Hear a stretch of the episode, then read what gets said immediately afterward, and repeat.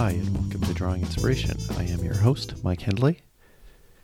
In this podcast, I look beyond the pencils, the brushes, the sketchbooks, and the iPads to discover what it means to be an artist. Join me as I speak to other creators about their journey, as well as reflecting on my own artwork and experiences.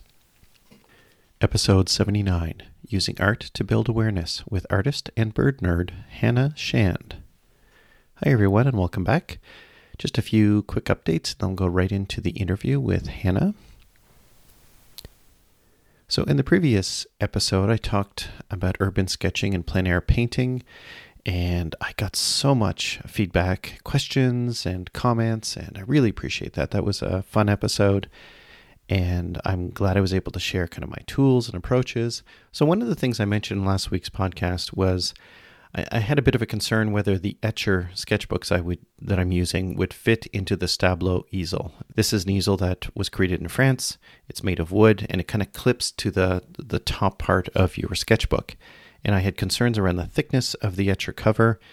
And Stablo sent me some messages saying they thought it would fit. Um, it seems to work, but you have to modify it. It doesn't go in all the way. And I was like, you know, I really want to see this for myself. And then I had a listener reach out and send me pictures, and they're using it with the actual sketchbook I have. And I thank them for doing that because now I can see that it actually works. So I have this Stablo easel now on my list of things I have to buy soon, and I'm going to try it out.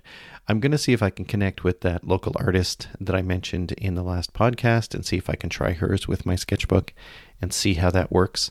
But uh, I'm anxious. I think it's great to get this feedback, and I encourage all of you, if you have some feedback from the show, please let me know.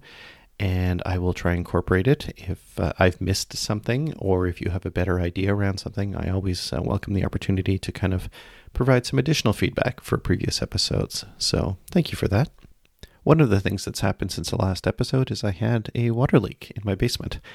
It seems one of the outdoor faucets failed on me and leaked water all over part of my basement. It wasn't inches of water, but it was enough to disappoint me. uh, no huge damage except to my art and my supplies. And so, what had happened was I had a bunch of watercolor paper that I had stored in those large, like two foot by three foot portfolios that I had leaned up against a wall.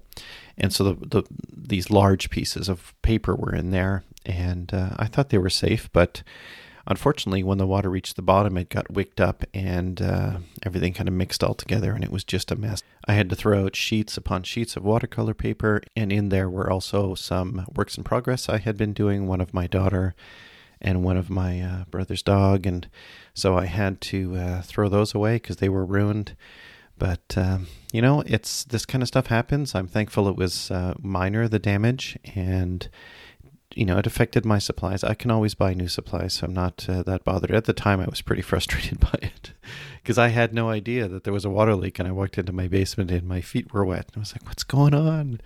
So, um, either way, I thank you for um, for reaching out and uh, your condolences around my loss of paper and a couple of you um, bought me some uh, uh, brushes through uh, buy me a bit, buy me a brush, and I appreciate that. That was uh, that was great, and I actually did order some from Rosemary and Co. So I got those this week as well, uh, some botanical brushes, and I will talk about those in a future episode. So thank you. So I've been working on some artwork. I haven't produced a lot since the last podcast. I looked at my Instagram feed and I'm thinking, oh, I didn't really share a whole lot. But I did do a, a, passion flower and a dragonfly for my perpetual journal. I did uh, post the dragonfly, I didn't post the passion flower. I'm also working on a deer, uh, going back to pencil again. So I'm using my Moleskine sketchbook and once again with the Graph Gear 1000 and the 2B pencil lead. And I think I'm going to.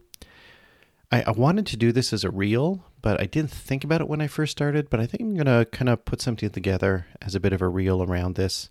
And so I've talked about this uh, numerous times, but for me, pencil is something I always go back to uh, on a regular basis. It's just it's it's core to who I am, and so you're always going to find me going back to graphite pieces every so often. I just love working with pencil. Not to say I'm going to be you know not exploring these other things, but um, I I really just love drawing with pencil. I have a, a uh, dog portrait I'm working on. It is a commission piece, and once again, that's in pencil. I uh, I'm not going to show anything yet because I, I don't want to trigger the recipient in discovering what's going on. And I'm also looking forward to, uh, I've got two or three other things lined up in the next uh, couple of weeks. Uh, a baby bird of some sort, I won't talk about, and a couple of other things as well. So just uh, stay tuned to my Instagram feed. I'll be sharing more on that. And once again, if you ever have any questions about what I'm doing, materials I'm using, how I'm doing it, I'm always open. You can comment within the post or send me a message. And I don't mind sharing any of the details about uh, how I do work and uh, the materials I use and things like that. So I encourage you reaching out and, and we can have a conversation about uh, creating art. So the last thing I wanted to talk about is I tried a Clairefontaine hot press book. I went into my local art store and they had them, and I was thinking, I have not drawn on one of these.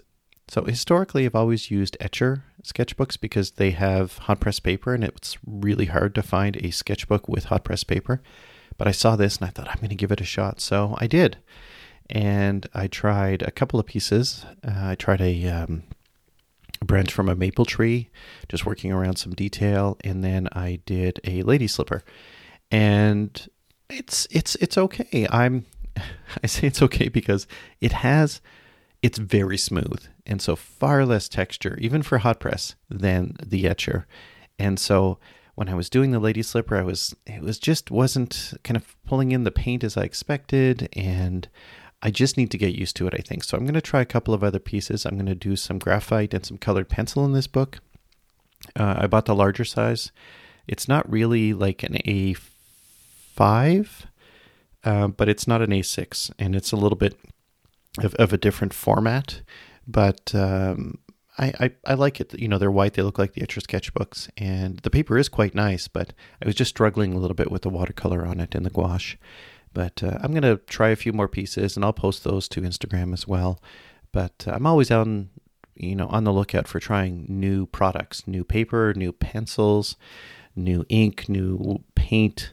Um, so if you're a manufacturer of any of those, and you want me to try it out and talk about it on the podcast, uh, please reach out. I love playing with new materials and seeing what I can do with them. So, um, yeah, Clairefontaine has some potential. And the cover of it is not as thick as the Etchr, so it should fit just fine into the Stablo palette um, if you choose, or the Stablo easel, I should say, if you choose to use that.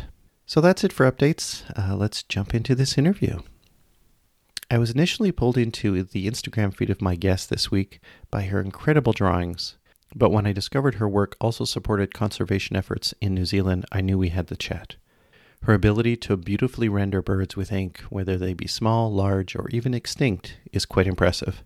Her Instagram is filled with her art, but also her art business, as she openly shares the behind the scenes work that is involved in being a successful artist.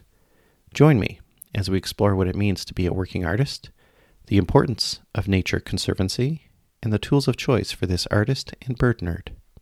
To talk about her creative journey, I welcome to the Drawing Inspiration podcast Hannah Shand. Hannah, how are you? I'm great. I'm good, thank you.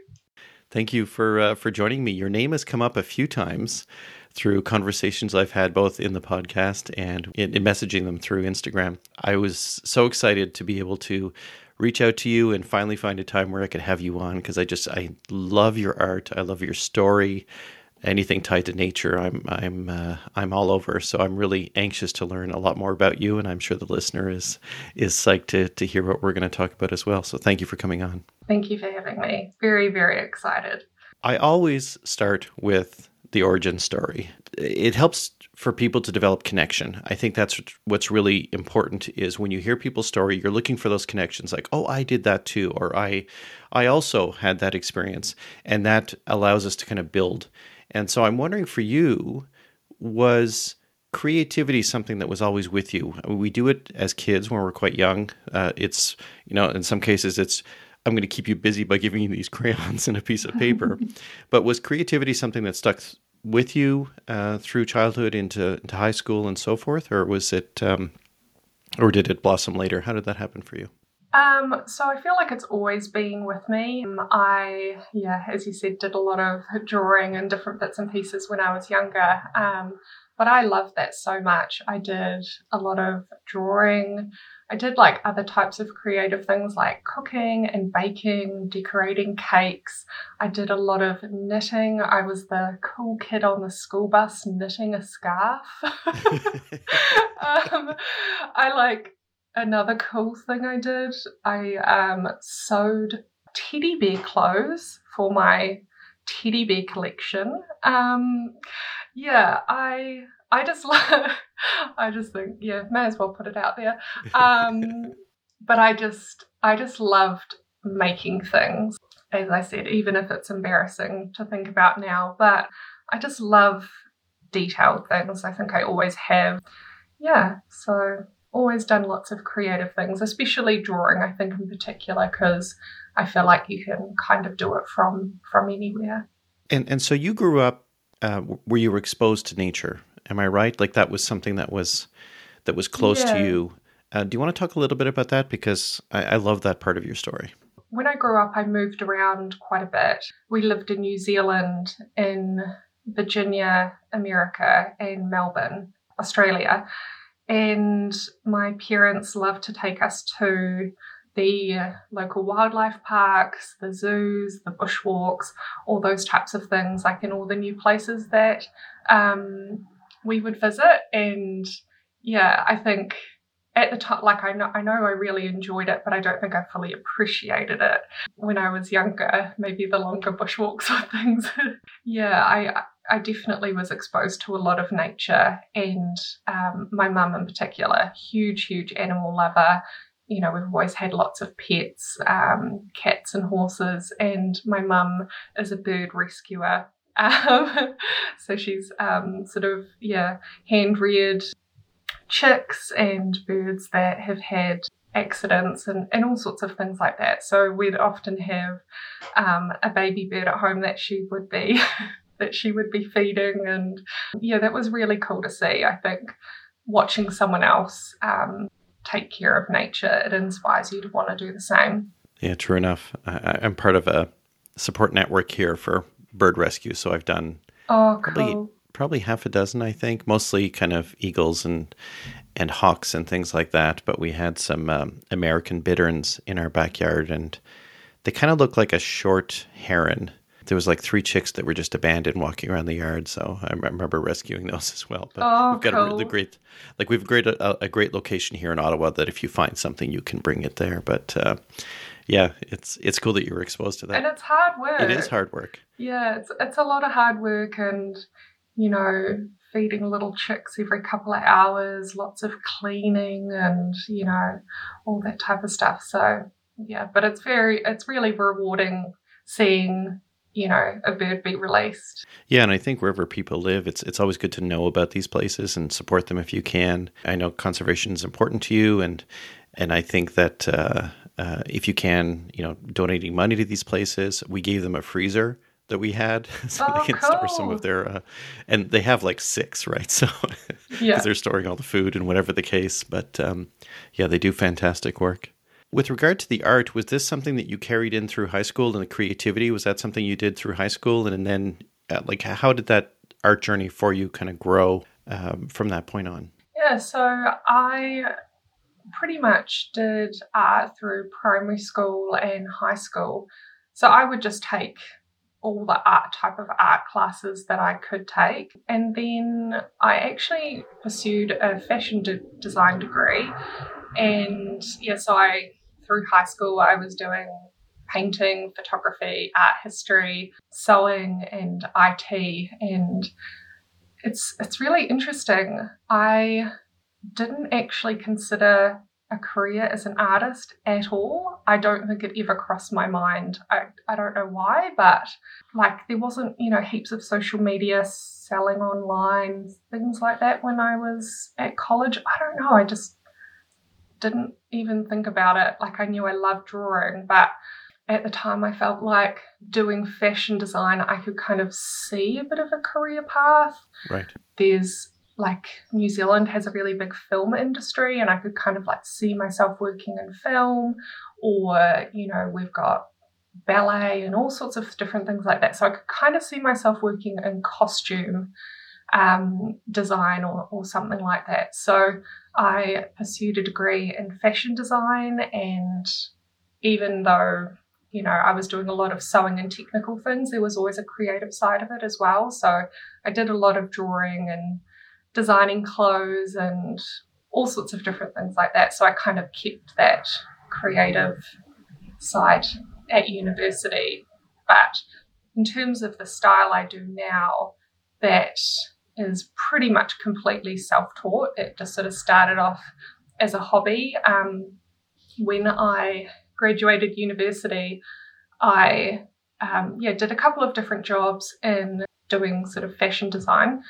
Well, not designing clothes, but working for fashion designers, and I did a lot of commuting on the train. So the style I actually do now was because I used to carry my sketchbook on the train, and I would draw for an hour each way to work and back. So I'd draw an hour on the train, draw on my lunch break, and then draw on the way back because I kind of thought that I, I don't know, I think actually being really creative in the fashion industry when you leave, it's not actually something that you get to do often straight away. You're kind of, yeah, you're kind of part of a process, sort of building something that someone else has done the creative work already. So right. yeah, it was kind of my way to do my do my little creative thing on the train. Yeah, something that you can own that's yours rather than yeah. you know doing the prep work or putting together the final assembly as a mock up and, yeah. and things like that. And and what were your subjects that you were doing as when you were sketching on the on the train and at lunch? It was pretty much always animals. Yeah. So I did do native birds, which I do now, but I was doing just all sorts of different animals pretty much. And I think I did some flowers. I started off just drawing with pencil, and I felt like I couldn't really get the contrast that I wanted between the really dark shadows and the bright light. So that's when I decided to give pen a try to get that really, really nice dark black. Yeah, it, it just kind of happened really. just decided to give it a go.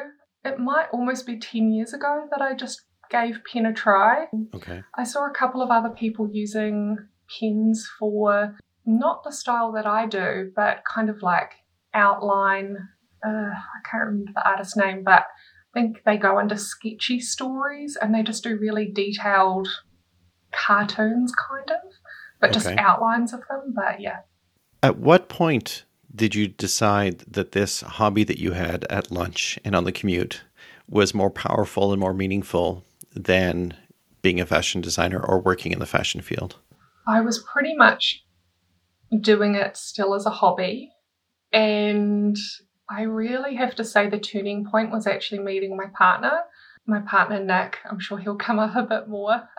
But on our first date, when we met, he had his own business at the time, and we just sort of seemed to really click over talking about business, which is really interesting. um, and yeah, I was working in bridal at the time, um, and I showed him all of that, or sort of told him what I was doing. And then, yeah, the subject just came up about art, and I showed him my my drawing, and he's like, "Oh, these are really good. You know, do you sell them?" And I was like, "No." He's like, "Why not?" I was like, "I don't know. I'm too embarrassed. I'm too shy. Like, I don't know. I just don't really put it out there. You know, I had done maybe." some like commissions for friends or family, but very close friends or family. Like I hadn't really put it out there. It's like, maybe you should say they're for sale. Maybe you should start sort of uploading a bit more online and just say, oh, if someone wants to buy it, they can. So I feel like it really started from then was having someone else believe in me and say, just say that someone can buy it. Just just put it in a caption, drawn this, if anyone's interested, let me know. I feel like it really started then, and then I kind of started to sell stuff because I told people they could buy it. and he was sort of saying, Oh, I, you know, I can see people selling prints. Why don't you make a print? Your artworks take so long. Why don't you take a couple of prints and see if you want if people want to buy those? So yeah, it was just sort of someone just putting the little seeds of you can do it. Like, how about you just give this a try? And yeah, I feel like it started from then. And so, what did it feel like when that day came where you were like, I'm not doing bridal anymore? I'm doing my. Yeah, it was a very big step. I feel like I try and play things very safe in life. So it was pretty scary, but I had kind of prepared for it in the way of I didn't take any holidays for a really long time. So I sort of saved up holiday pay. So when you leave, you get, you know, your holidays paid out. Right. So that was kind of a way of saving a bit of money. I was also living back with my parents as well, which meant um, I still paid them, but they were very generous, and you know I wasn't wasn't paying sort of standard rent.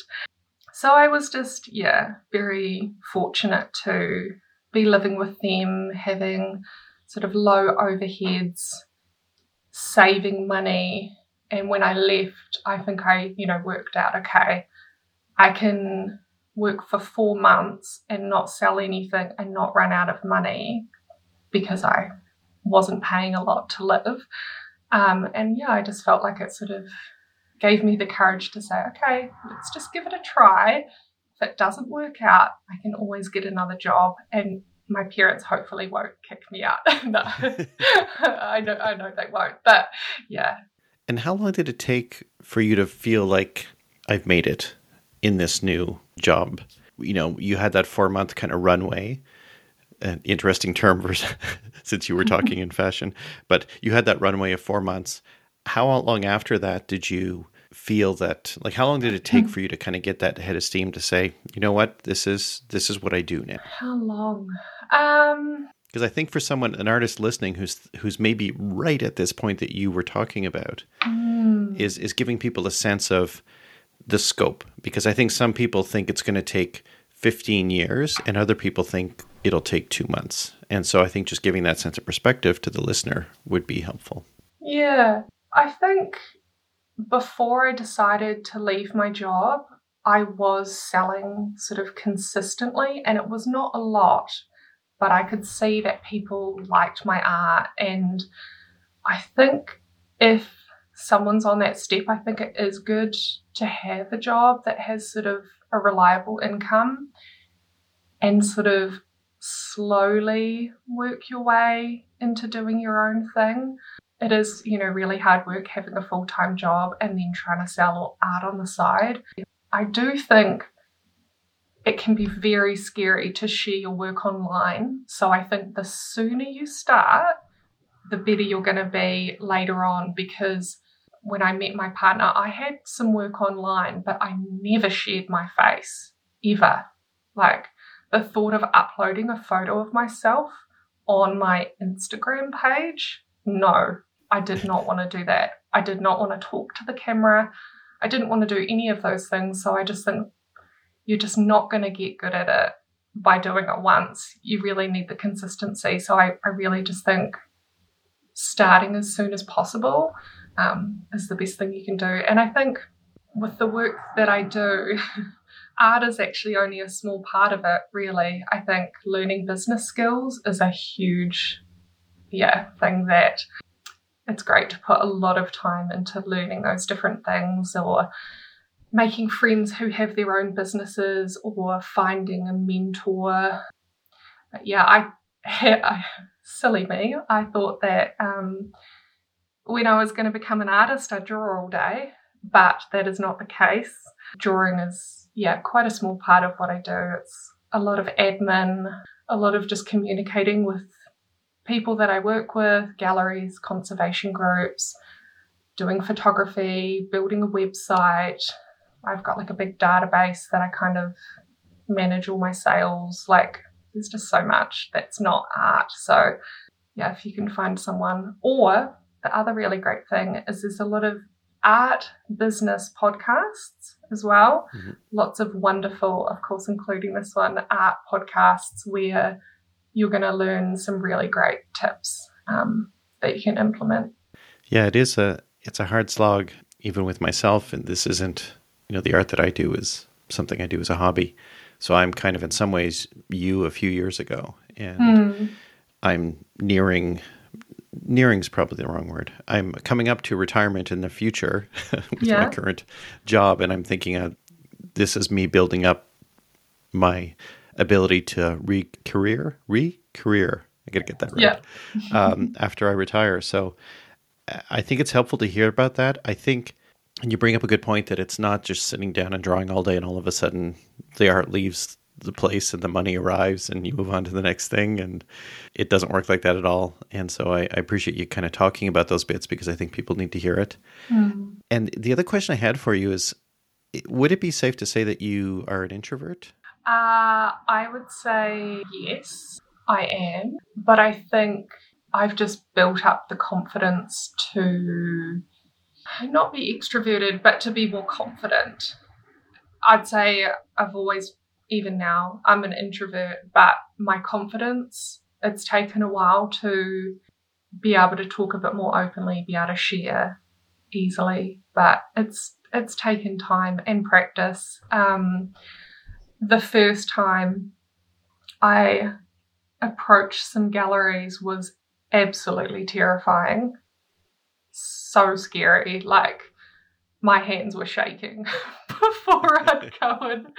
But I think there's a lot of things, you know, along with practice that you can do to be more prepared with certain things. Um, when I I kind of learned the best way, well, for me to like approach a gallery was like send a nice email first, book an appointment, you know, send a few examples and things like that. So when you're actually approaching a gallery, they know you're coming and it's actually just a really casual, nice, easy chat instead of trying to memorize what you want to say to them. Um, the other thing that I did as well is I kind of did like a one page information sheet, which I had really, really great feedback on, and, and quite a few of the gallery owners said no one had ever done that before. But I had sort of some information about myself, what I do, the you know, the size prints that I offer, what I charge them at, just just some really nice information written really well. I had some photos of my artwork just to leave with them. And yeah, so I think just sort of preparing makes you feel more confident. That those are really good tips. That's really helpful. I Yeah. think, and you know, just to hear your commentary about being an introvert, I've had probably at least a dozen guests on here that that were just so scared to come on the podcast, but I left it to them mm. and they did, and I think they feel better for having done it. But I can appreciate myself just being anxious, being introverted, and part of the reason I started the podcast was to kind of struggle with it openly and get past it. Yeah. So I think there is value in kind of going through this, and you know, for, if there's an artist listening who is shy or who is um, introverted or struggling, there's there is opportunity, and it's it's a way to move through it slowly, and and a lot of it is about confidence in your work, in yourself, um, in what you say, and I think the idea you did, you did an info sheet is fantastic. I mean, that's that's a great idea for anything in, in the sense that you know if you hand somebody a news release what looks like a news release about you you've done most of the work for them Yeah. and so it's that's the that's a really great beginning to a relationship so i really appreciate you sharing that tip Yeah, I think um, yeah, the thought of trying to say that in person was not going to happen. I think when you give yourself, I think if you're a real deep thinker, you know, having the time to put something really well written together that you know that you can just have a really nice conversation. You don't have to get all these points across exactly. You can just, yeah, focus on looking at your wonderful art that you've taken to show them and sort of let your art and being prepared sort of speak for itself. Being organized, yeah. I think, I don't know, maybe sometimes artists get a rap. So actually, I am sort of unorganized with some things, but I don't know. I think being prepared is underrated. Yeah. yeah i agree so i, I want to go into how you create what you do so you do these wonderful ink pieces um, birds, and the detail is incredible. I wonder if you can talk us through kind of your current state with that. Like what um, what pens are you using? Is there preferred paper? What's your process, and what do you use at this point in creating your beautiful artwork? Yeah, so that's developed over time as well. But the the first step is deciding what bird I'm going to draw and then where it's found in the country. So I try to work from as many of my own photos as possible. That doesn't always happen um, because birds can be very difficult to find, and even if you do find them, you might not get a good photo, even if you try really hard. But um, the first step is trying to get some good photographs. Um, so that could, yeah, involve multiple trips to different places and sort of thinking about what, like, the best way to showcase that bird um, to, you know, give it the limelight. Mm-hmm.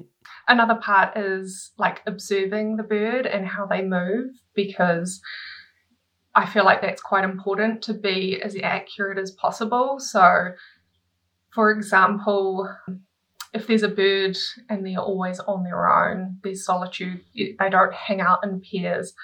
Like, I would not want to draw them in pairs. So, just sort of being as accurate as I can. So, once I've got the photographs, um, I put them all on my computer and I do like a Photoshop composition, and that can often take time as well because it's very unlikely that I will get the perfect image to draw from. So, if I want to do a couple of birds together, they probably haven't been photographed together. If I want to draw them on a certain branch, I've probably photographed that all separately. So, I just take lots of different photos and then Photoshop different composition ideas together. And if I'm if this is a commission, I will sort of send updates to the client. And I think a couple of other little tips that I'll give for people who work in black and white is I turn the photos into black and white, which makes it a lot easier to draw.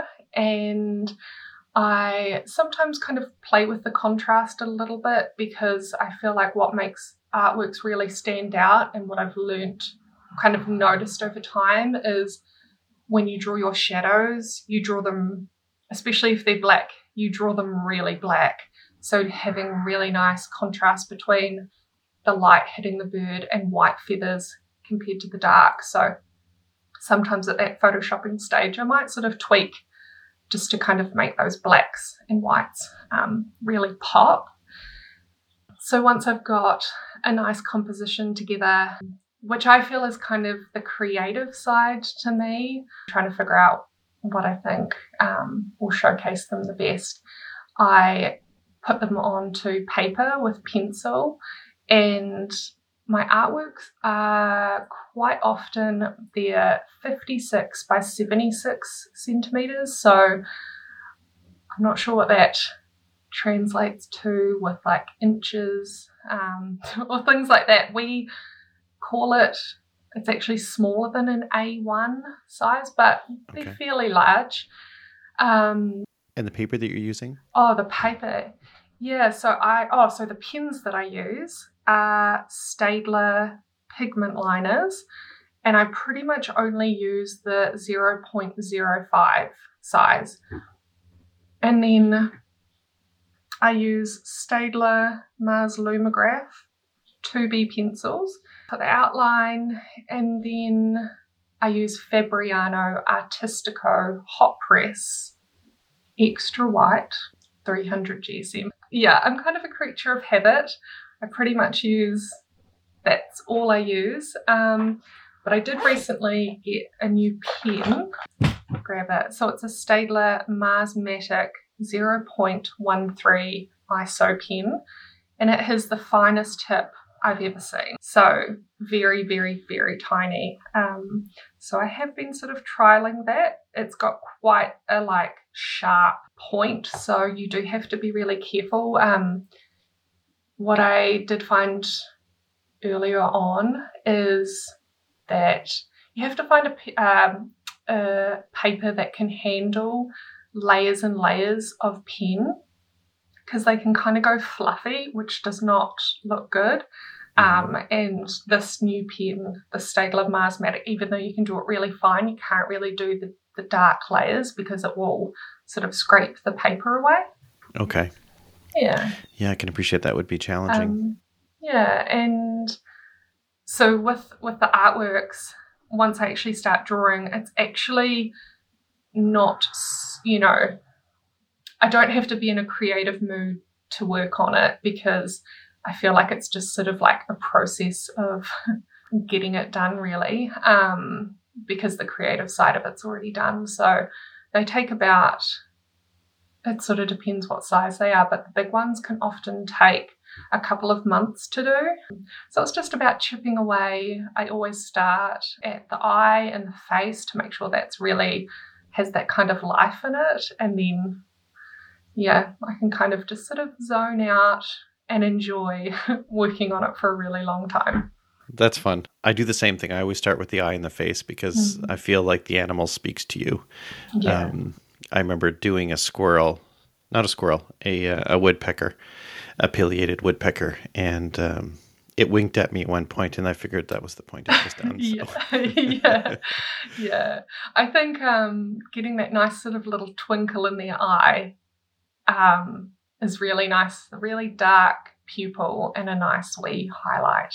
Yeah, I've seen some of the uh, of some of your work, kind of working around that. It's always that's the part I enjoy watching the most. I think the feathers are interesting, but seeing how people render the eye and mm-hmm. being able to, you know, especially if there's a brow above the eye, getting the shadow of the brow, the pupil, the the outside area around the pupil, and the highlight all to work at, uh, together but at different values. And uh, to see that come together is just brilliant, and you do mm. that so well. That's a, that's a real. I think if people just worked on eyes, yeah. it would really help, right? Exactly. Yes, that's like a good that, thought. Yeah. Because it's it says a lot, you know. And you're from New Zealand. We didn't really say that at the beginning, but maybe mm-hmm. people could have guessed it. maybe but, people can hear my accent. I don't even know if I have an accent, but you do.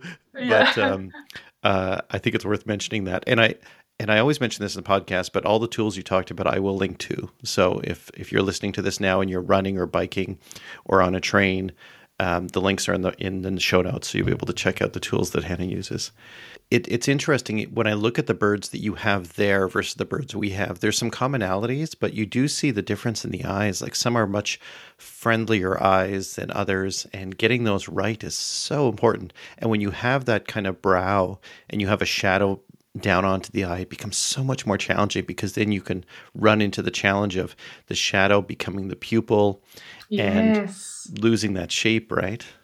Yeah, I that is actually really interesting because sometimes when I take photographs, you know, I've lost detail in certain parts of the photo, and sometimes when I do draw an eye, I might not have the best photo to work from. So I'll be looking at multiple eyes. I might have four eyes up on my screen, and I'll take the best parts of each. So, yeah, it's kind of interesting. It's not always just copying my composition exactly because the composition is more about getting the posture and the poses really, really good. Because, yeah, on my website, I kind of show the photos that I work from, and some of them aren't that great. So, you know, some of them I have had to Photoshop like four different birds into one bird to sort of get the detail that I need to work from. And then, yeah, even then, I'll be bringing up other photos that I've taken on that trip to, yeah, try and get as much detail in it as possible. Do you find, you know, beyond the fact that you want to get the eye right, are there parts of a bird that you find more challenging than others? Whether it's it's an actual like the wing or the tail, or is it the shadow of the wing over the tail? Like, what is it that's really tricky for you that you still find challenging? Um, I find feet a little bit funky.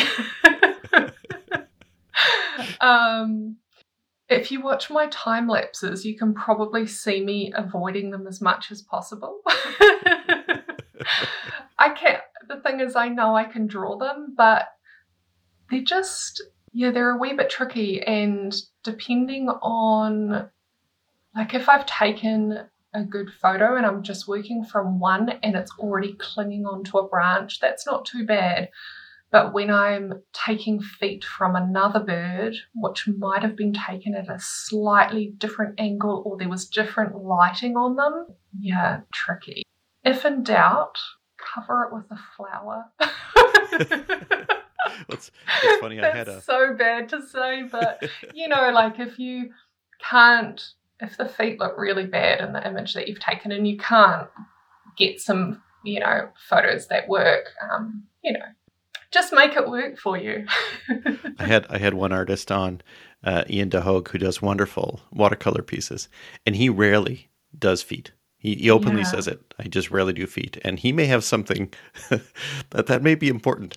Um, yeah. and he maybe he knows what we don't know. But I agree, and I think I also find feet challenging. When you talk about that, I've I know that so many times I've done feet holding onto a branch or a twig, and if you don't get the shadows right, it looks like the bird is floating. It's like you shove the stick underneath.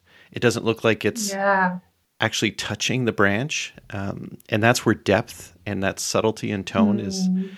is really challenging. Yes. Yeah.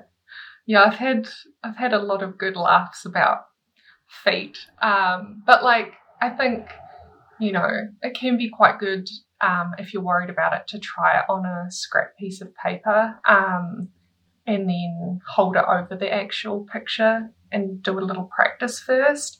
But I yeah, I can definitely I know what you mean with the floating thing. You you definitely need to sort of work on the shadows um, on the branch, making sure that's kind of dark enough. Yeah. I'm just scrolling through your feed and I see, you know, there's, I don't know what, what the, the title of this one is, but um, th- there's a video and uh, you could see the bird's feet are inside the flower. It's like, yes. Oh yeah. you caught me. Well yeah. Yeah. Um, yeah. I, I um, make sure I do try and do some, but if I can not, that's also quite nice too. yeah, it's a beautiful flower, but um, yeah, it's it, it is really hard because it it's yeah. I, I mean, you know, maybe there's value in doing eyes and doing feet if if that's what you're doing as birds, right? It's uh, it it is tough, and there's a big difference between you know a small sparrow type bird versus a parrot or a raven or some kind of raptor as well, right? And I find even with the raptors with the big nails, it's hard to kind of some sometimes define those such that yes. they stand out. Doing the at sort of yeah. Yeah. I totally get what you mean.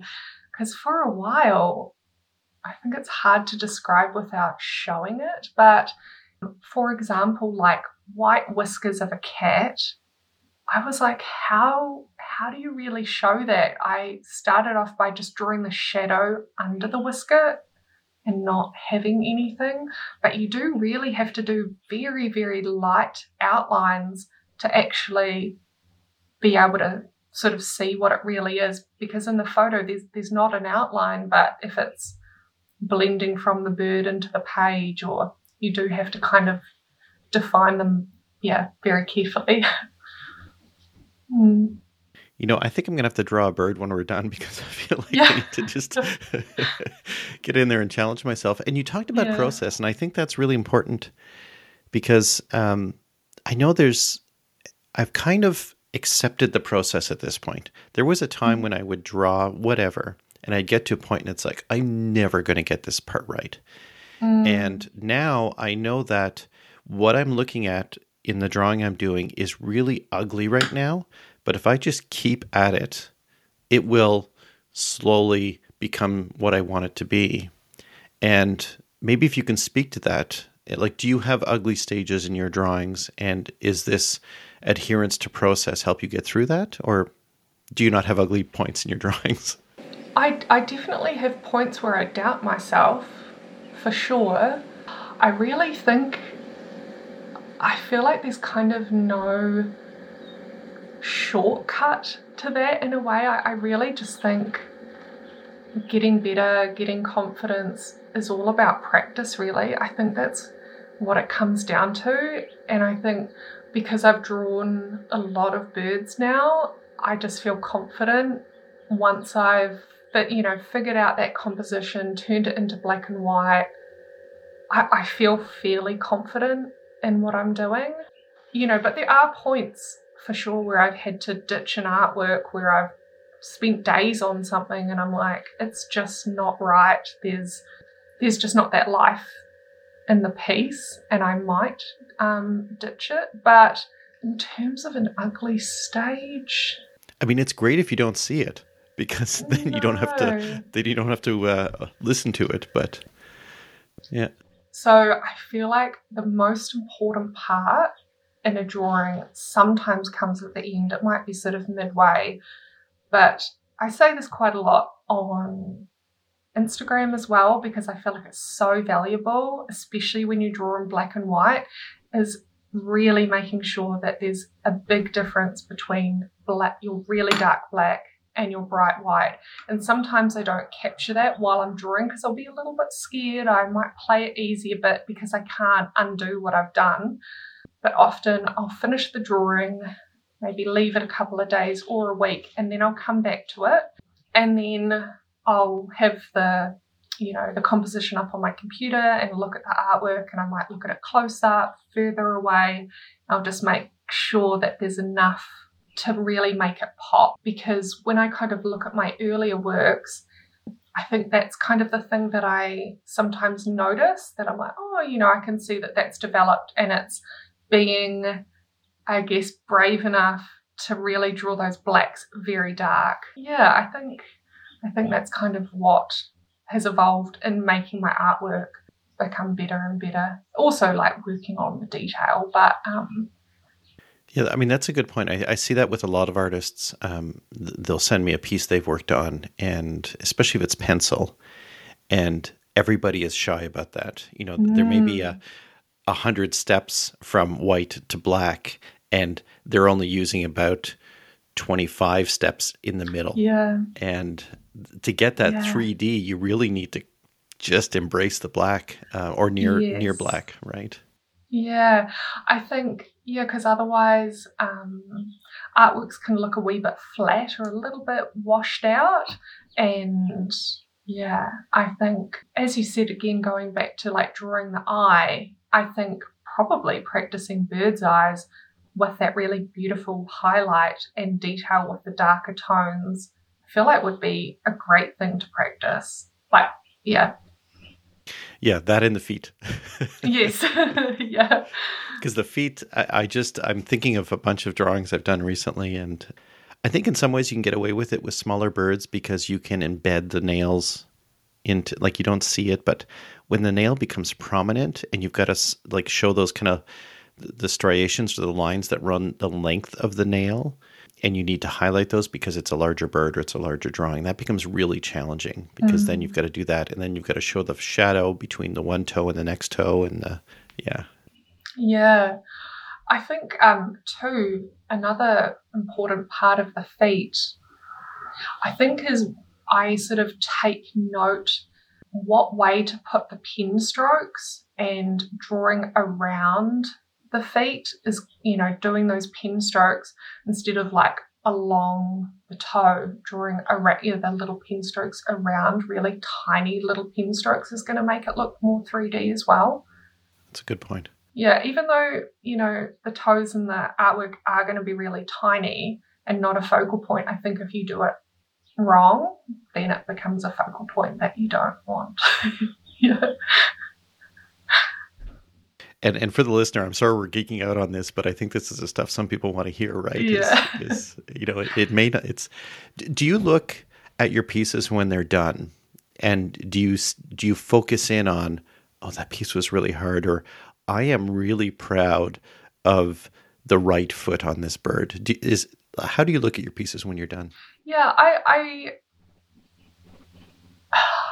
it can be a little bit hard, really because I've looked at it for so long, I think it's really important at the end part to often get someone else's advice who you trust and who will give you honest feedback you know and and the people who i get feedback from aren't like professional artists. Like i get advice from my mum and you know she did art when she was younger but she hasn't done it um, for quite a long time. And my partner he doesn't draw but i think yeah if you can get someone to give really good feedback really valuable i don't know if i really answered your question just then but um, i think i i look at it with a critical eye for a while to make sure I do the best that I can do. And they're often commissions, and I put a lot of pressure on myself to making it the best that I could possibly do. Um, and then I just feel just happy. I'm just happy that it's that it's done, and you know something I've often worked on for two months without really doing anything else. Um, mm-hmm. I've done it. It feels great. Yeah. That's fantastic. It's there's a, a good friend of mine. Uh, he's also an artist, and he was just highlighting to me uh, over the last few days that he thinks one of the most underrated things right now in people is is trust. That you know, mm. trust is is really important. And I, I would yes. say back to your point, especially being an artist, being able to trust an individual to provide what you need as a matter of feedback and direction, not maybe even like you know a reflection of the piece you've done, but also in the journey that you're taking. And to have those trusted individuals in your in your life to help guide you is, is really important. Yeah i i totally agree with it. I think it is really hard to get honest advice i think. And, and i'm guilty of it. It's it's really scary telling someone your honest feedback you know? But if you can find those people i think you're just so lucky because i've had feedback from my mum and partner about an artwork and I haven't been happy. You know, like I've had to start an artwork from scratch for someone before. Like it was really, really hard. But if you have those people who tell you how it is and how you can improve, um, I just think it's the best thing ever. Um, it's just, yeah, invaluable, really. Mm-hmm. Mm. Is there a specific bird you like to draw? Yes.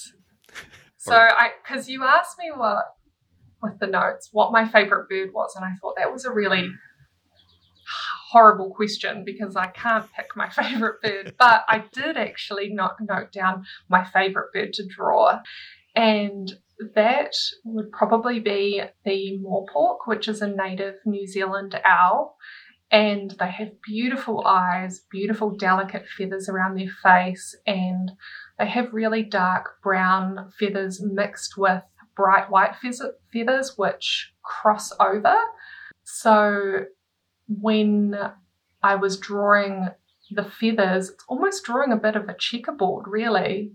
Drawing those dark and light feathers crossing over was very, very fun. And I might be drawing another one or hmm. a couple coming up. So, um, yeah, I love drawing. Um, we'll have to include a, a, a, link to to that specific one.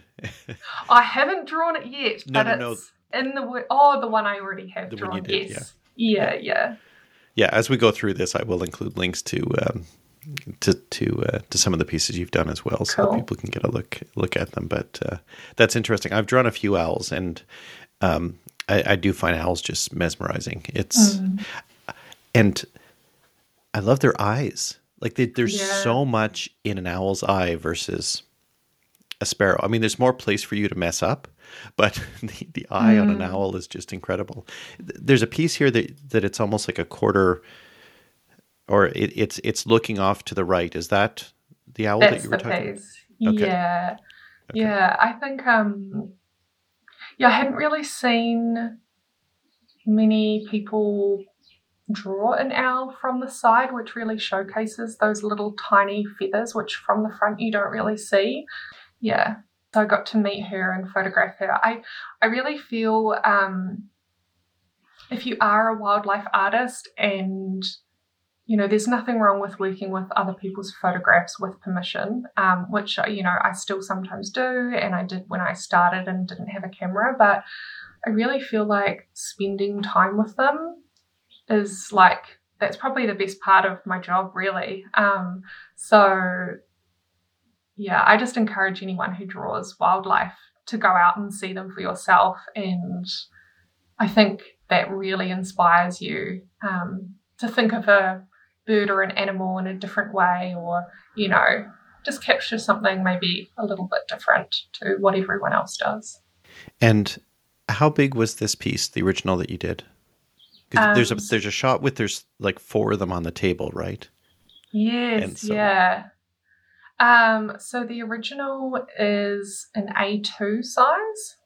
So that's like four pieces of printer paper. Okay. Together. I, I always get a bit confused about how it um, translates into American kind of sizing, but um, quite, yeah, quite big. Like the bird in real life is probably a quarter the size of what I drew it. So okay. I found that really fun actually, taking a bird and blowing it up. And that's a really great way, especially if you want to draw things realistically, is to draw them as big as possible and with, you know, as good a reference image as you can can get. because um, a lot of people don't get to see those details in real life. You're seeing things from far away. So feel like it's quite cool to see all those details.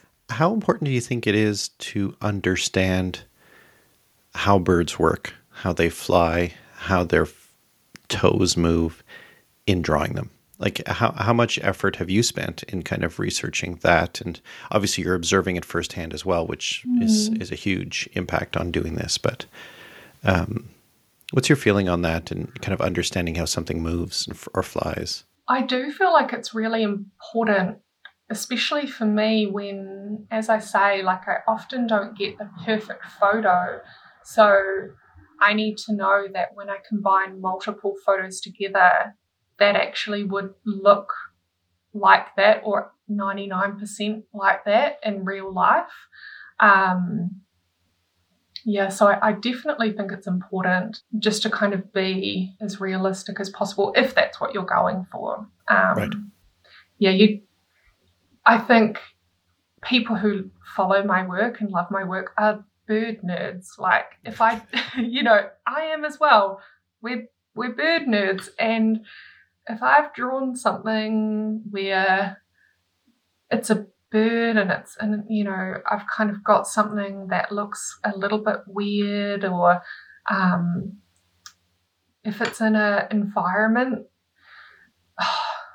So I'll I'll tell you a little story. Like, for example, um, I have seen some artworks where, you know, people have drawn kingfishers um, and they're, they're bird artists, that's what they do.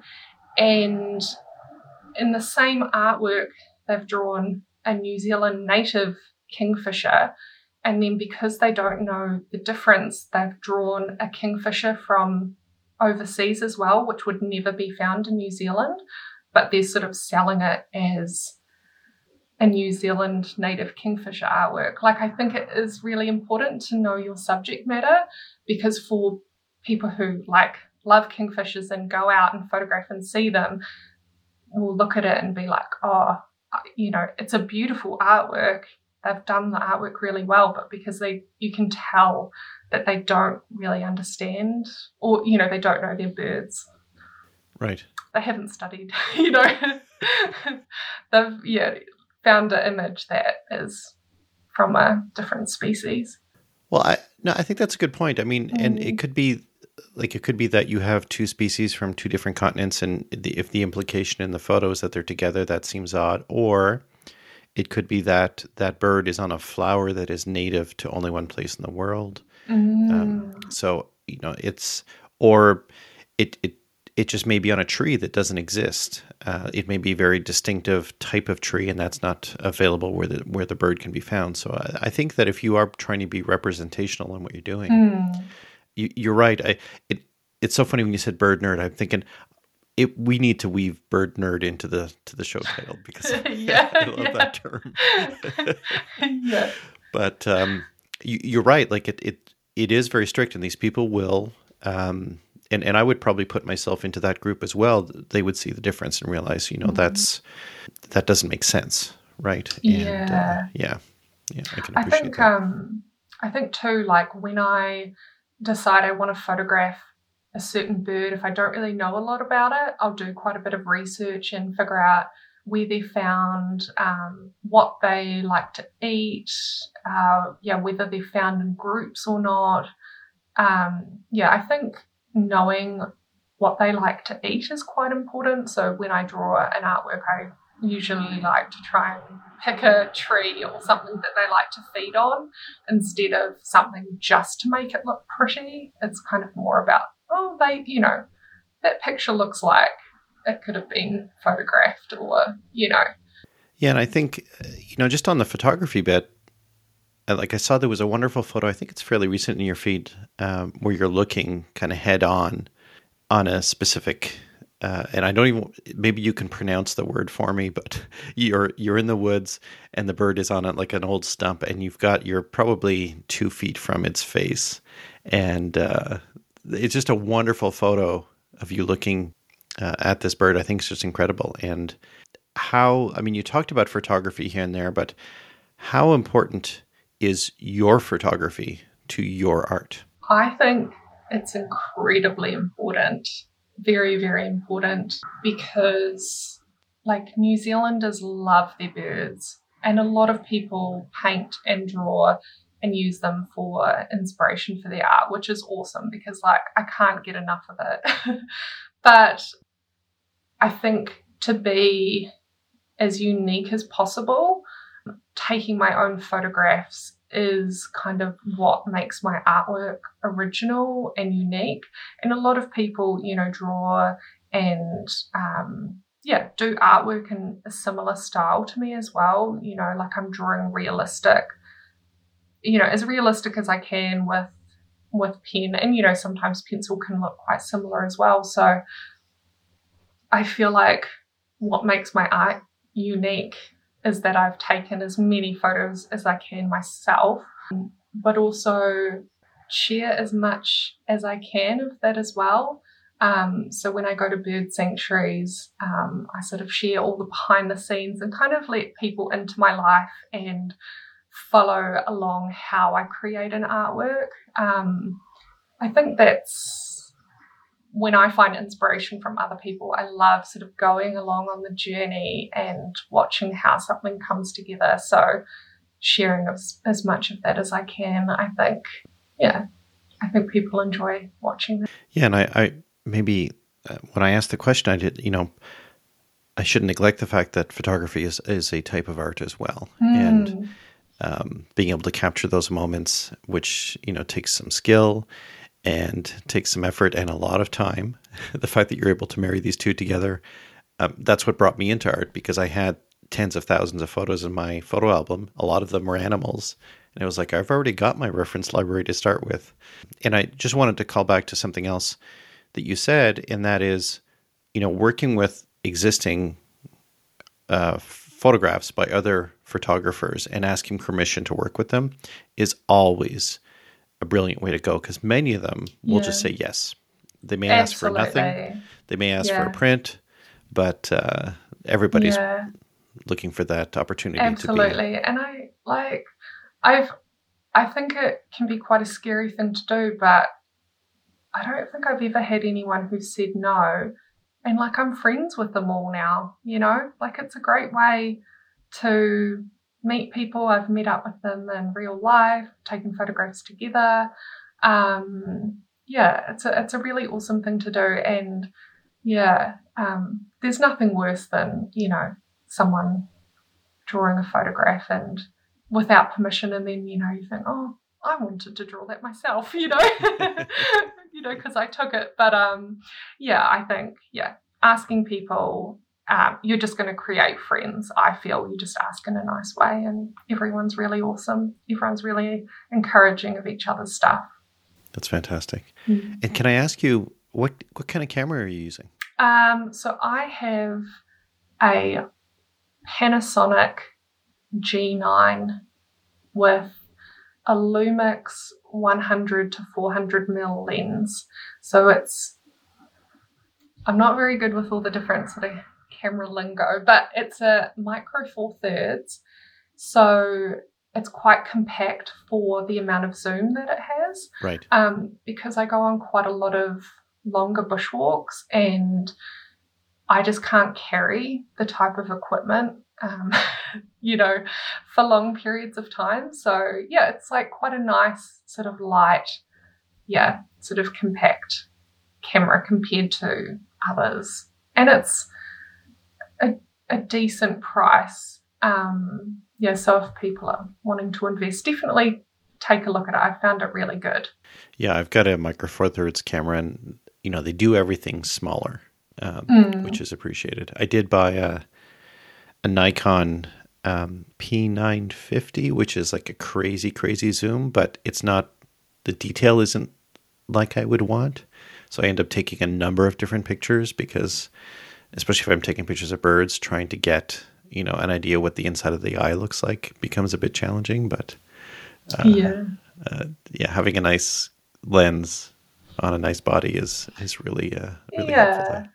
And um, the the camera I started out with was a Lumix GX7, which is a few models down, but um, I sort of I purchased that one from a friend secondhand, and yeah, I felt like it did a great job to begin with.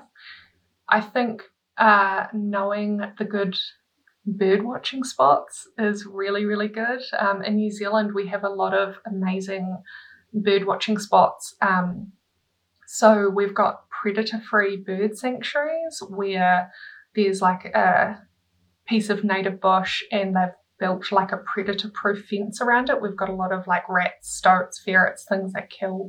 Um, sadly, kill native birds that were introduced, um, but we've sort of created these bird sanctuaries where they don't have predators in them. And a lot of the birds are really friendly. So I think if you get, you know, you could get a second-hand camera, but if you find those good spots, um, sometimes the birds walk right up to you. So um, That's yeah, awesome. that can be quite good.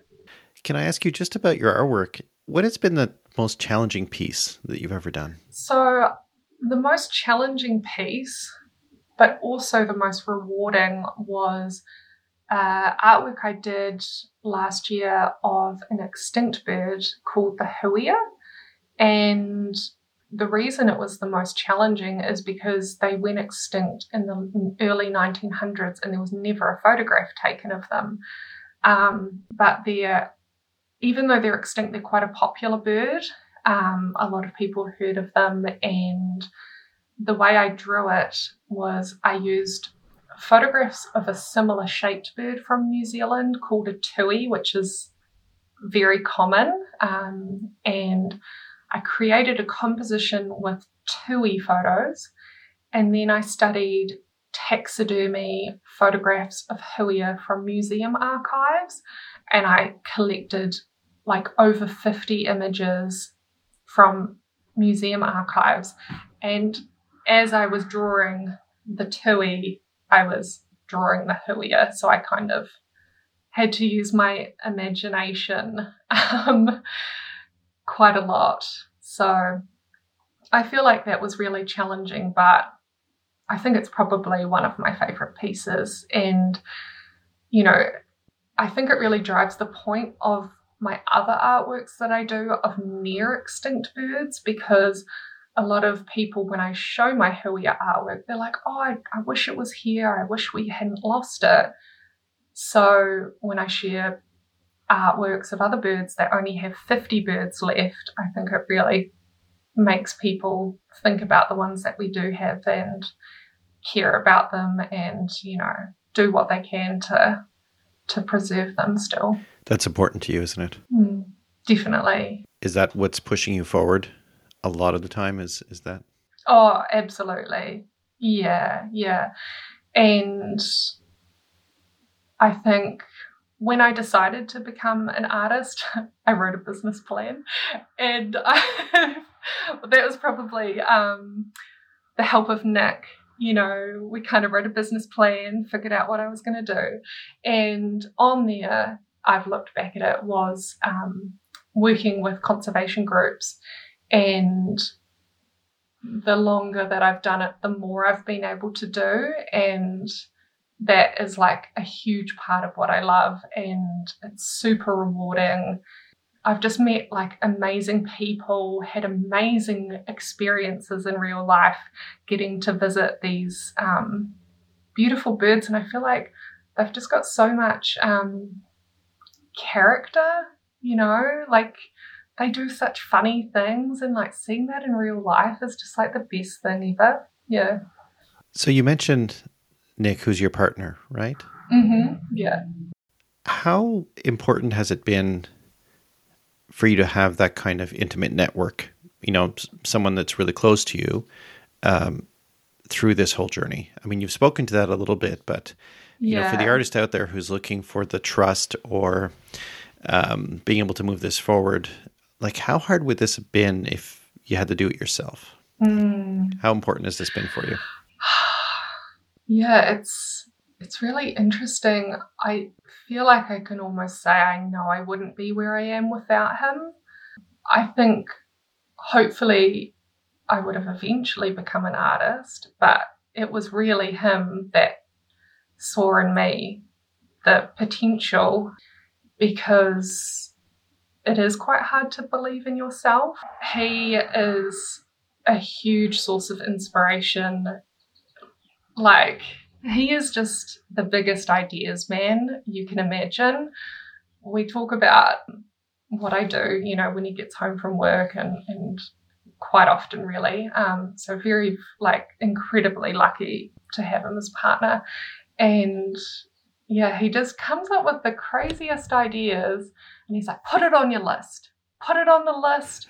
I've got this big um like word sort of document and like it is 23 pages long. So awesome. that's, that's so cool. You know, like it's it's enough ideas that I could just I'd never get through it. But I know that I'm really lucky to have found it and I really hope that other people can find someone like that as well. Um, yeah, very, very fortunate to have that. It, it, doesn't even have to be, you know, when I said intimate in the sense that, you know, you're sharing a location, but, you know, just having someone really close to you in a network is, I mean, that that's huge. And, and especially, yeah. I think, especially being an artist, because we put so much of ourselves down on paper that, um, you know, we want to, we want to hold that, hold that close. We want to share it with the people that we trust the feedback's important, but we also want to hear the the, the good words, the positive mm. words, and uh, it it can feel challenging when you put yourself out there, and it's you, and it's your artwork, and people say, you know, oh, that's not very good, and it feels like they're saying you're not very good because it's your artwork, right? It's not. Yeah. Yeah. Like, I I definitely feel in the beginning that it is very scary to put your artwork out there. And I just, I don't know, I just hope that people don't write mean comments about other people's art because I, you know, everyone's on their own journey. And if you, like, if you say something nasty and you stop them from doing art, like, it, it just takes everyone time to get better. Um, and uh, yeah, I think I think uh, like what is it? Constructive criticism is great if you're like in a trusting relationship, but like just writing mean comments, I just think it, keep it to yourself. You know, um, yeah. And you know, sometimes artists are, are posting this not necessarily to receive the feedback, and I think I, I always try, try and be cautious because I think the fact that someone's has done a piece of artwork that I can see with my eyes means it took them effort to get to that point. Mm. And we need to be respectful of their time and their effort in doing so. And if they want the feedback, they'll ask for it. Um, yeah. But yes, it's important to, even when I look at my pieces, I think I try and focus on areas maybe that I really thought turned out well and maybe areas that I would do differently next time. Not that I think mm. look awful, but that maybe I'll do differently next time. And I think we have yeah. to make sure that we tell that same, share that same narrative with others, right? I think so too. And every piece I do, I, I always think that, you know, there's parts that I could have done better. I don't, I don't know if you ever come to a point where you do an artwork and you're like, I love this. Every part is perfect. I really don't think you get there because you just keep trying harder things, pushing yourself further. And I think it's always a journey of just evolving. You don't reach a certain point and you're like, oh, I'm done. you know, I think you just keep, yeah. I wanted to just touch on the tools because you talked about all the tools that you use and you talk about using Photoshop uh, mm-hmm. to, to, to do all your works. Do you ever do any work with, with an iPad or a Wacom or anything like that? Do you ever do truly kind of digital work? No, okay. I've never done that. No. Um, the other thing that I am looking at, well, I actually have sort of started experimenting with, is a bit of charcoal. Um, I saw that.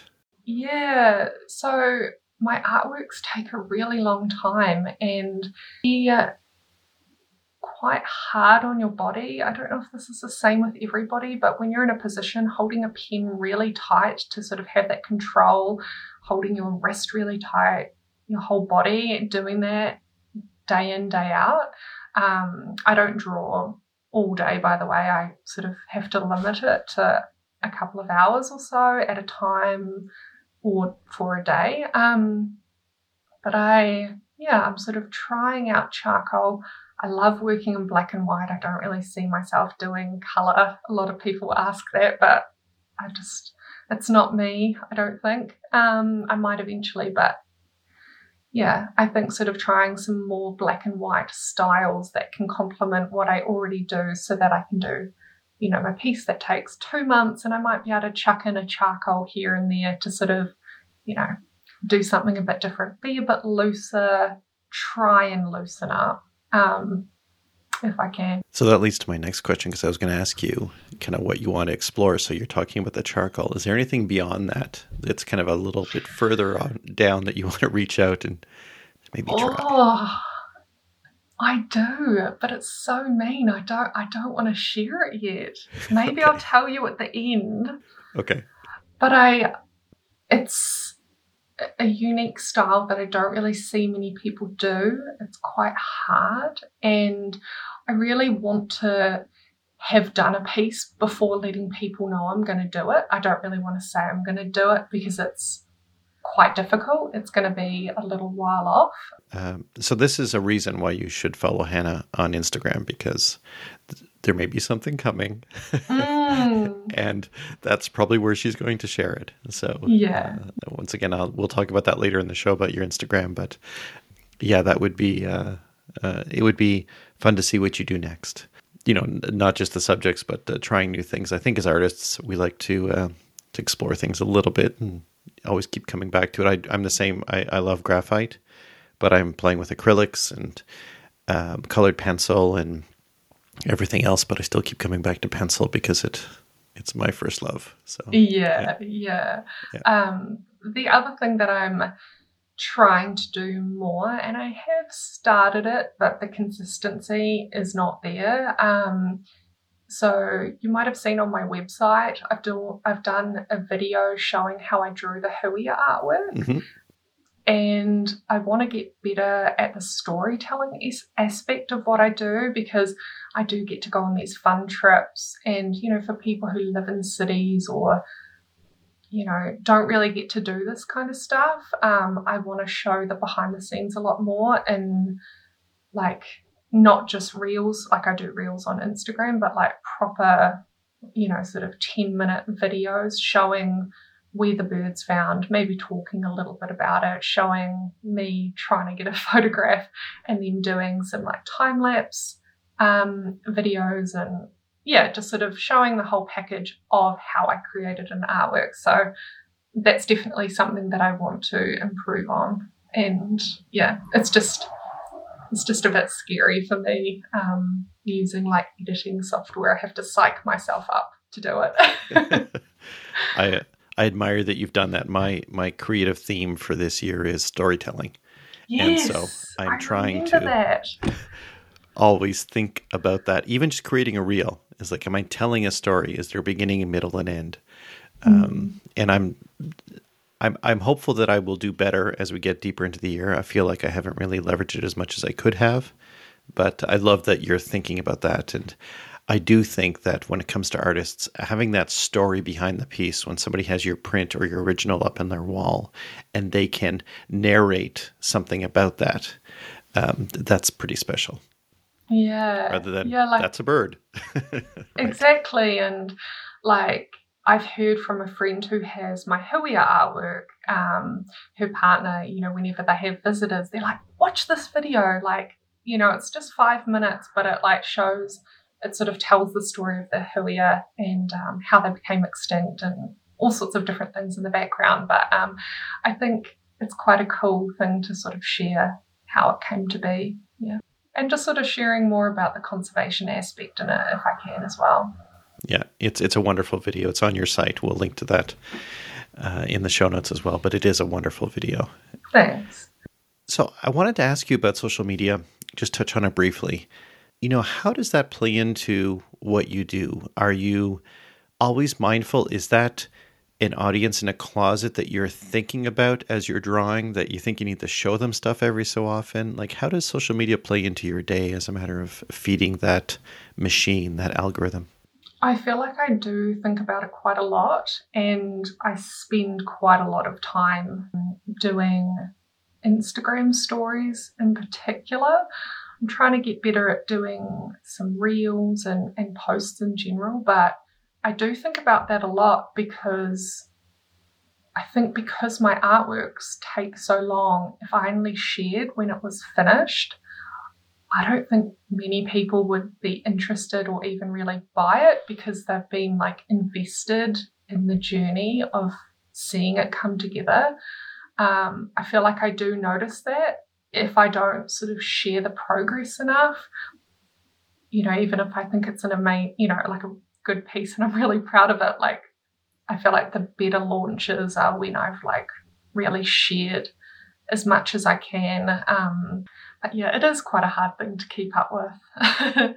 um, I think what I've found is like if you want to do like a reel or a video showing an artwork come together, I kind of got stuck in the habit of actually time lapsing way too much.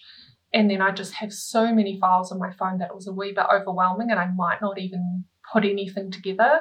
But I think reels are quite, I actually quite find them quite fun to make. And you only need a couple of time lapses of the really good parts and actually um, putting the real time drawing right. at your actual speed of something really detailed, like the eye or the little eyebrow hairs or something really detailed, sort of mixing those two together. You don't actually need that much footage to put something together. Um, yeah, so I use my handy tripod and just sort of, yeah, chip away at trying to capture the, the interesting parts.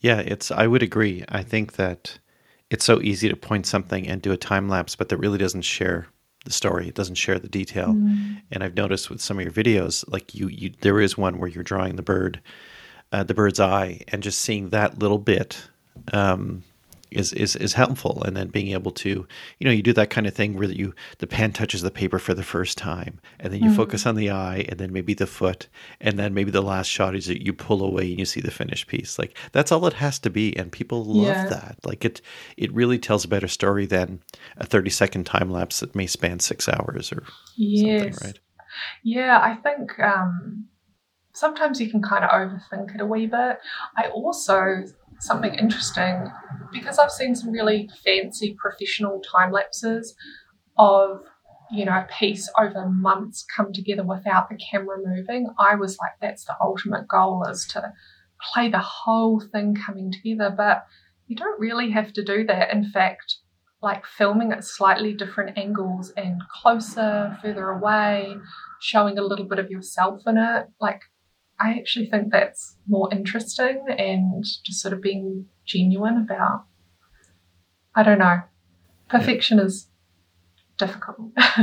yeah, I, I, was I was thinking about it when I was drawing, doing one of the reels that my lead broke, and it's like, you know what, I should have left that in because because mm. that's part of it, right? Is you mess yeah. up just getting and, those um, imperfections. Um, yeah, another artist that you interviewed, Cole, mm-hmm. um, he does amazing work. A, a, part that I really like in his video, is him sharpening his pencil. I think he's done sharpening his pencil and then using sandpaper. I'm pretty sure, yeah, that was Cole. Like sharpening his pencil. I was like, oh, I really like that. Like, yes. you know, so that's kind of cool. Yeah, yeah, I would agree. I've done the same where I've you know dipped my my paintbrush in my palette, and mm. uh, mm-hmm. people seem to like that as well. So yeah, yeah, yeah. I mean, people know that you started somewhere and you ended at another point and what it looks like, but those little mm. bits along the journey is. Oh, something else I've thought of is actually people love to see you talk about your failures. And that's a really difficult thing to share. So, some of my most popular posts were one when I sat on an artwork a couple of years ago. I put it on my bed, forgot about it, like I photographed it on my bed. Stupid, never do that. I sat on it, crushed it, I was absolutely so gutted. I had spent two weeks on a commission for somebody, crushed. And I was just going to start it again. And Nick was like, share it online, you know, like, and I was like, I'd never do that. You know, I'm so embarrassed. And I did tell the client what had happened. Um, but I think people love to see, well, not your mistakes, but just being a real human being, right. you know, like I've shared artworks one artwork that I tried to draw three times and then I realized, okay, the birds are just not looking cute in this photo. I just can't do it. Um, but I think, yeah, just showing things going wrong and just being open about it, how you've worked out a solution to what you're doing. Yeah, I think people really relate to that. And the people that I follow. It's those little things that you wouldn't normally share, which is sort of usually my favorite. Yeah, I mean, there's someone listening right now who's on their journey and they are on their journey with us, right? Mm. And it's important that they not only see the finished pieces, but they're messing up on things and we mess up on things. And sometimes we don't share that. And it's important to acknowledge that messing up is part of the journey whether you sit on something or you accidentally throw down ink on part of your piece yeah. or something doesn't come out like you have planned and yeah. um, it, it is important because people are you know some people are relying on us to to, to be there to be the mentor mm. that doesn't speak to them um, yeah.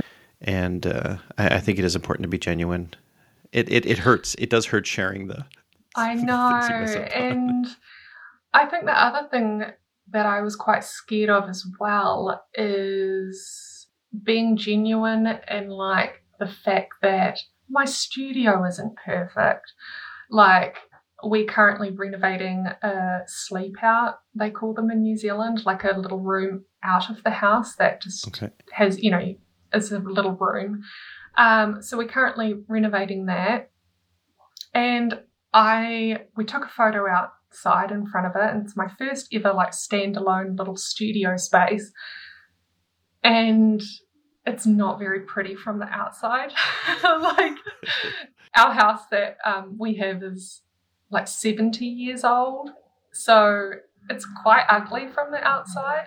And I was like, oh, I don't want to share that photo. And Nick's like, no, share it mm. because, mm.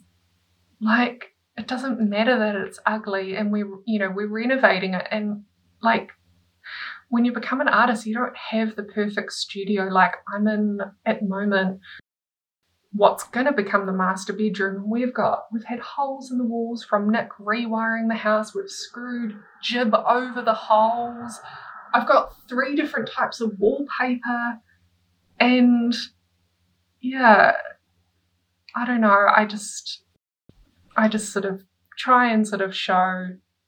I don't show everything, you know, but right. um, I just think, yeah, it, it's nice for people to see a progression of where you've come from, and yeah, I, I just think it's hard when sort of some people show the beautiful studio, all the thing, you know, everything's perfect, but really it's not like that. Right. Well, I, uh, as someone who's been following your feed for a while, I appreciate you sharing the uh, the other bits. Yeah. so I think it's great to have a beautiful studio, and I appreciate those that do. But uh, we all have kind of struggles and uh, challenges, Yeah. and and yeah, I lost a Yeah, bunch of uh, of supplies and and things this week to to uh, to a Oh, water um, leak, and that was horrible. oh, that's so yeah. And I didn't- heartbreaking. I should have taken kind of Nick's advice and and, and put it on Instagram, but I didn't. Um, Mm, But uh, yeah, I, I it was I was gutted. I was able to save a couple of things, but I lost a couple of pieces and uh, that I was working yeah, on. that's so horrible. it is. Yeah. But uh, never store your paper such that it touches the floor, such that if there's ever a, a leak, it's not going to wick everything up. Yeah, I have a lot of sort of those plastic storage tubs, um, and they're quite handy. Yeah, but um, horrible. Yeah. Just a couple more points and then we're going to get to homework. Um, I wanted to ask you I was looking through your feed, and at one point you created a time capsule. Yeah. And I thought that was such a cool idea. Can you just talk about that briefly? Because I was thinking, I think I may want to try that. And I don't even know the scope of what you did, but uh, can you maybe share what you did? Yeah. So going back to the studio in the backyard, which we haven't finished, but the time will come and I'll have my lovely little quaint studio. But um, while the while we were well, we Nick, I did I haven't really done that much. He's the handyman.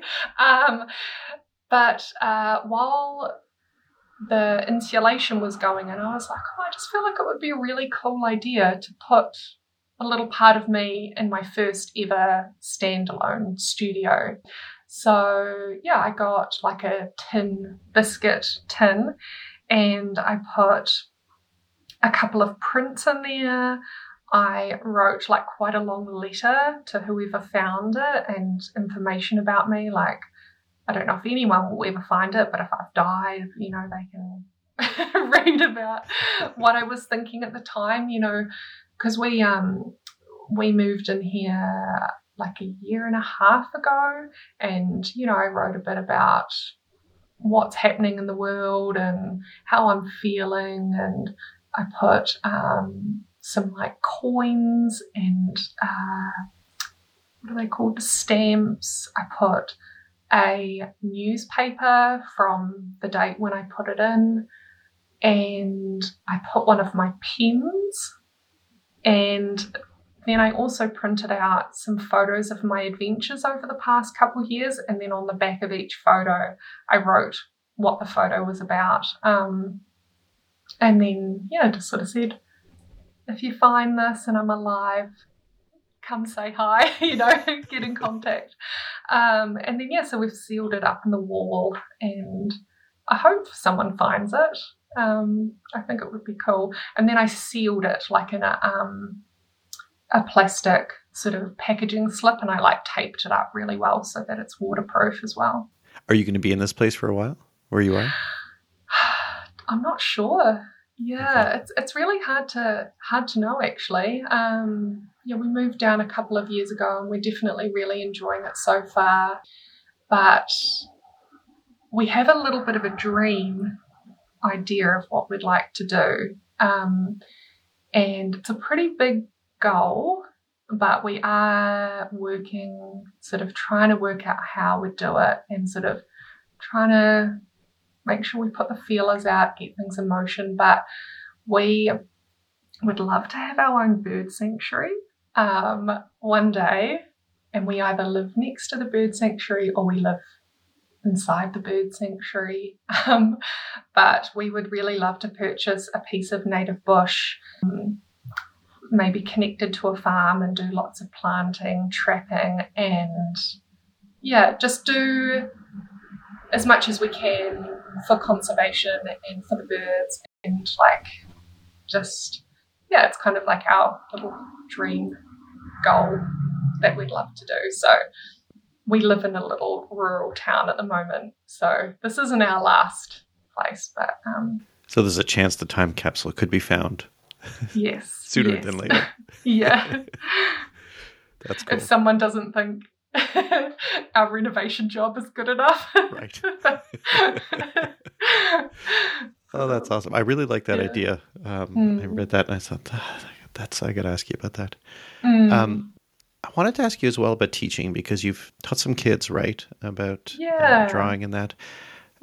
What do you, what did you get from that? And is that something you're going to be pursuing in the future? So, yeah, so I've done like a couple of classes for young children, and I don't think it's something that I'll probably do much in the future, aside from doing those sort of little one off things. But the things that I did teach them was kind of the some of the tips that I've kind of already shared about you know if you're drawing something realistically you need good reference photos you know, showing them how to turn it into black and white, sort of, you know, tweaking those colors a wee bit. Um, but it's a really hard one because I I really feel like the way that I've developed my style and, and got better is actually just the hours of practice. Right. So yeah, I, I, I, I don't mind giving tips away, but I think proper classes, I think there's so many people who do things like that so well. And when I do something, I want to put lots of effort into making it really good. And I just don't think like I have the time to do that. Right. Um, another tip for people who have gotten this far listening to me, I'll share a tip that's like the golden nugget. Is that what you'd say? Yes. But something that I find really handy is not throwing a pen away hardly because if you draw in pen, the pens that have run out a wee bit are the best pens because they're a lot easier to draw the lighter sections of the bird. So, like drawing white birds is really difficult in pen, especially when a pen is brand new because you draw and it just comes out super black. hmm So, with the pens that I use, just don't throw any away and they sort of wear down, and then you can draw those lighter sections um, a lot easier. So, that's another little That's a tip. good So, I feel. I feel like I've yeah, th- those are all my tips. I think anything else is just putting the hours in. Yeah. Right. That's cool. Interesting that we get to this point where I'm going to ask you about homework. Uh, I was like Mhm. the listener to have something that they could take away with them and explore and do or try. So I'm wondering what you would propose as a matter of homework. So I think so much of my inspiration is from seeing what I'm drawing in real life. So I think, it, especially if you you know do birds or or animals, is to go for a bushwalk, go to a wildlife park, go to a zoo, and just observe. And if you can, take photographs. Homework that I personally set for myself, which you could add on to that, is if you've got some equipment that you've purchased, do some YouTube tutorials and try and find something that you don't know how to do specific to the camera that you use. Um, so, recently I looked up my camera how to capture small birds in flight and I realized that there was some specific settings I could put on my camera very specific to doing that and so if you're going on your bushwalk try and learn a skill on YouTube and put it into practice um, if you can yeah I feel like that would be my I like I like the both homework. I think you know getting out there is is helpful, and I do agree that. I mean, even for the iPhones or the Android phones that we have, just learning how to use them as cameras, and maybe leveraging a new app that maybe isn't the native app to do what we do. Uh, there's a lot of value in that. Or just to, to build on what you said is for those people who don't maybe know how to use Photoshop yeah would be a really um, i mean that's it's one of those things that you'd probably do really really well and don't even think about it so much but other people out there are struggling with reference photos and things like that but Yeah. I think I think there's just always something to learn and Mhm. I think some people um, find it very natural to like want to learn. And I do want to learn, but I actually find it very scary the thought of not being good at something. And I know that I'm not going to be good at it, but just taking that little first step, watch the YouTube video. Okay, I can probably do this. I think that is actually probably one of my biggest struggles is, yeah, um, taking that little step of starting the video editing, downloading the program that you need to use, and and just starting. So. Yeah, creating those uh, private playlists on YouTube is always helpful to kind of keep those as a bit of a a uh, a list of places to go to when you struggle too. It's uh, yeah, yeah, that's wonderful. Um, so last bit, Hannah, is I want to um, maybe talk about where people can find you online. Uh, so the best place that I'm probably most active is on Instagram, and I'm just under Hannah Shand Art. Um, and then my website is www.hannahshandart.com. And the funny thing is that a lot of people thought, because of my last name, they thought it was Hannah's hand art. but anyway, so I'm Hannah's hand art, but my name is Hannah Shand Art. So um, that's funny. I never really thought about that. that. Yeah, yeah. No, people thought it was Hannah's hand art, and yeah. But anyway, um, yeah. So I love Instagram. I'm on Facebook as well, but it's kind of coming from Instagram. That's kind of like the place that I enjoy posting the most. Well, this has been uh, this has been wonderful. Uh, it's been incredible getting to know you, understanding your history, understanding your story, as we kind of go through your art and your journey and some of the tips and the golden nugget that you sh- that you nuggets that you've shared along the way have been helpful. And I just wanted to thank you so much for your time. Uh, we're on opposite sides of the world, and I just wanted to to say thank you for coming on and for uh, helping to motivate, um, educate, and inspire the listener to, uh, to to do better, create more, and and enjoy what they're doing. Oh, thank you so much. And yeah, I think what you do is incredible. Honestly, I think, yeah, having a platform to sort of share about what everyone does, I think it just creates such a nice community and you just make so many friends on Instagram. You know, I have so many friends all around the world and it just motivates you to keep going. So thank you so much for doing what you do. Thank you. Thank you so much, Hannah. Take care of yourself. We'll talk soon. Show notes, including links to everything Hannah and I spoke about, can be found at drawinginspiration.fm slash 79. If you enjoyed the show, please subscribe, share, and review wherever you listen to podcasts. This will help surface the podcast for others to enjoy.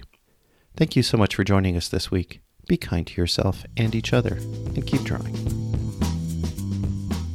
Theme music for this podcast is Acid Jazz, provided by Kevin MacLeod.